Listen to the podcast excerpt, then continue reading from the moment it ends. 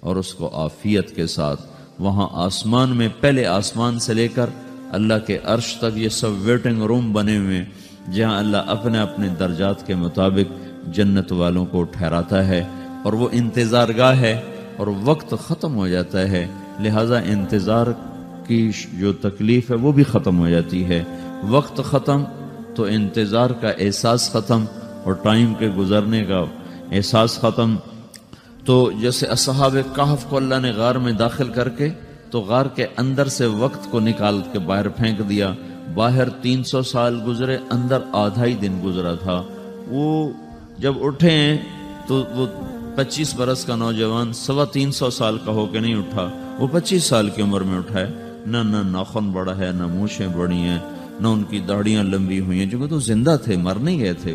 تو زندہ کے تو بال بھی بڑھتے ہیں، نوخن بھی بڑھتے ہیں، لیکن وہ اس طرح اٹھے کہ تین سو برس گزر گئے اور پچیس برس کا نوجوان پچیس سال کی عمر میں اٹھائے بیس برس کا بیس برس کی عمر میں اٹھائے اور وہ کہنے لگے، کم لبث نہ بھائی کتنا ٹھہرے ہیں؟ یومن او بعض یومن، لگتا ہے کوئی دن آدھا دن ٹھہرے ہیں۔ وہ صحیح کہہ رہے تھے۔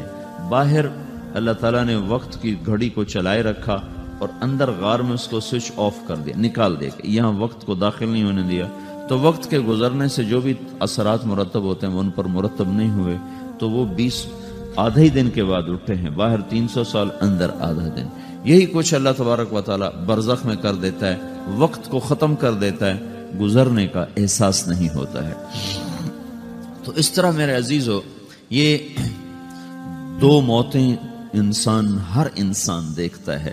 یا وہ جنت کے فرشتوں کا استقبال دیکھتا ہے، یا جہنم کے فرشتوں کی مار اور پٹائی کو سہتا ہے۔ رابعہ بصری رحمت اللہ علیہ کا انتقال ہونے لگا تو انہوں نے رات کو فوت ہوئی تو انہوں نے اپنی خادمہ کو بولا کہ فرمایا کہ کسی کو بتانا نہیں، جب میں مر جاؤں تو پڑوس میں دو چار کو بلا کر نا میرا جنازہ پڑھوا دینا۔ اور جس کرتے میں میں تہجد پڑھتی تھی، وہی میرا کفن بنا دینا۔ اور صبح بے شک لوگوں کو بتا دینا میرے مرنے کے بعد میری میت کو رکھنا نہیں، فوراً دبا دینا جب ان کا انتقال ہوا، تو انہوں نے پڑوس کے دو چار، دس، بیس آدمی بلائے اور ان کو تدفین، تجہیز سب کچھ ہو گئی۔ صبح شور مچا کے وہ رابعہ بصری کا انتقال ہو گیا۔ تو اگلے دن وہ خواب میں اس خادمہ کو ملی۔ اور کہا بیٹی، تیری بڑی مہربانی، تو نے میری وصیت کے مطابق عمل کیا۔ اس نے دیکھا کہ انہوں نے ایک خوبصورت سبز لباس پہنا ہوا ہے۔ تو وہ فرمانے لگی انہوں نے سوال کیا کہ آپ کے ساتھ قبر میں کیا ہوا؟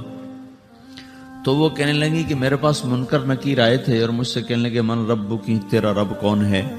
تو میں نے کہا، سبحان اللہ، چالیس برس جس کو میں نہ بھولا سکی، اس کو چار ہاتھ زمین میں آ کے میں بھول جاؤں گی۔ ان کا بیالیس برس کی عمر میں انتقال ہوا تھا۔ تو وہ کہنے لگے سبحان اللہ، جس کو میں چالیس برس نہ بھولا سکی میں اسے چار ہاتھ زمین کے اندر آ کے بھول جاؤں گی تو منکر نکیر کہنے لگے، اس کا کیا حساب لینا؟ پھر انہوں نے پوچھا کہ وہ آپ کا وہ کرتا کہاں گیا تحجد والا جس میں آپ کو کفن دیا تھا؟ کہ وہ اللہ نے مجھ سے لے لیا ہے اور میرے اعمال کے خزانے میں رکھ دیا ہے۔ قیامت کا دن میرا وہ کرتا بھی میرے تارازو میں تولا جائے گا اور مجھے یہ لباس پہنایا ہے جو جنت کا لباس ہے۔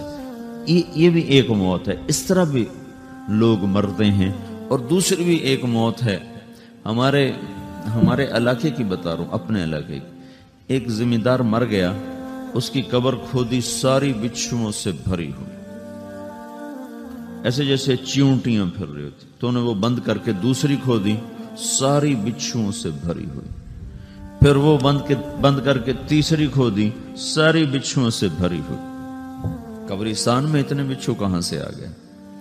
یہ زمین کے بچھو نہیں ہے، یہ آخرت کی بلائیں ہیں، جس کے ساتھ اب اسے قیامت تک رہنا ہے اور گزارا کرنا ہے۔ تو یہ دو طرح کی موتیں، روزانہ لوگ مرتے ہیں، روزانہ لوگ مرتے ہیں۔ جب نماز کا وقت ہوتا ہے، ملک الموت ساری دنیا کا چکر لگاتے اور دیکھتا ہے کون پڑھ رہا ہے، کون نہیں پڑھ رہا، کون پڑھ رہا ہے، کون نہیں پڑھ رہا۔ جو نماز کی پابندی کرتا ہے، اس کی موت آسانی سے ہوتی جو نماز میں غفلت کرتا ہے اس کے ساتھ موت کے وقت شدت اور سختی اختیار کی جاتی۔